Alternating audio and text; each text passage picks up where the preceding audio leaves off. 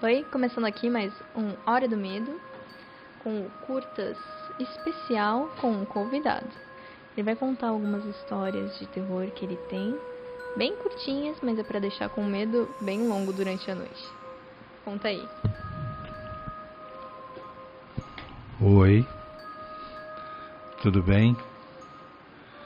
Você que está ouvindo aí, é, imagina você olhar para trás agora, olhar do lado, sentir um, um arrepio, sentir que de repente pode ter alguém do seu lado. Cuidado, cuidado para olhar para trás. Bom, essa história aconteceu numa avenida muito importante de São Paulo, Avenida Rebouças. Estava eu andando para atravessar um semáforo e uma senhora encostou perto de mim e pediu ajuda. Eu prontamente olhei para ela e ela pediu para eu ajudar a atravessar a rua. E eu ajudei.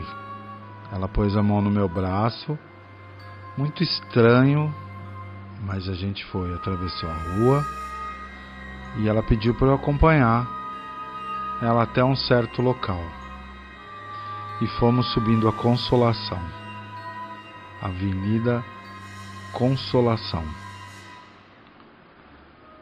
Subindo a Avenida Consolação, nós nos deparamos com um muro bem alto, muito alto, muito alto.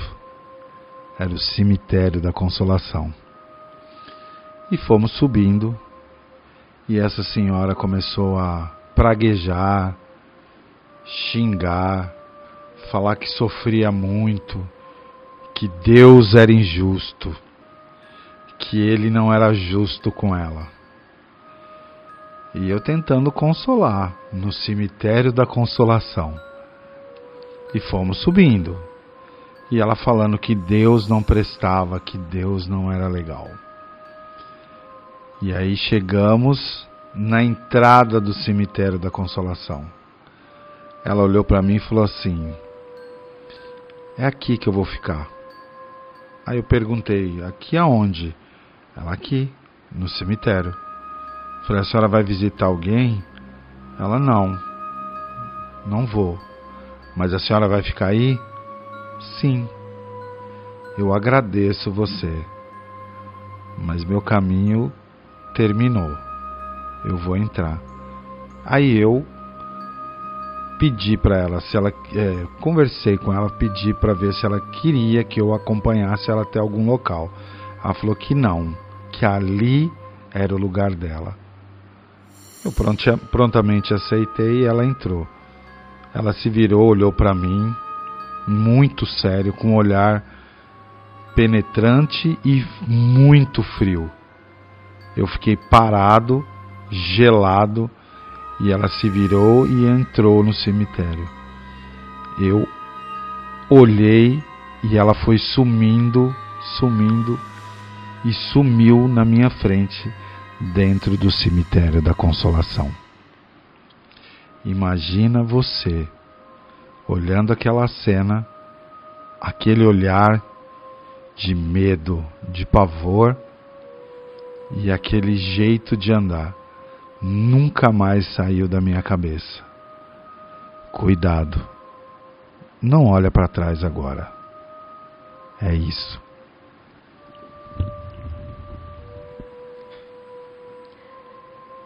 Nossa, essa essa deu medo. Espero que vocês consigam dormir depois dessa.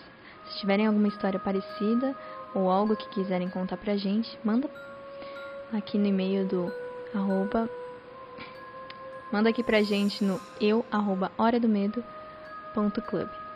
E sempre siga a gente nas redes sociais, que a gente está sempre se comunicando por lá, principalmente no Instagram, arroba hora do medo ponto club. Até a próxima, gente. Gente.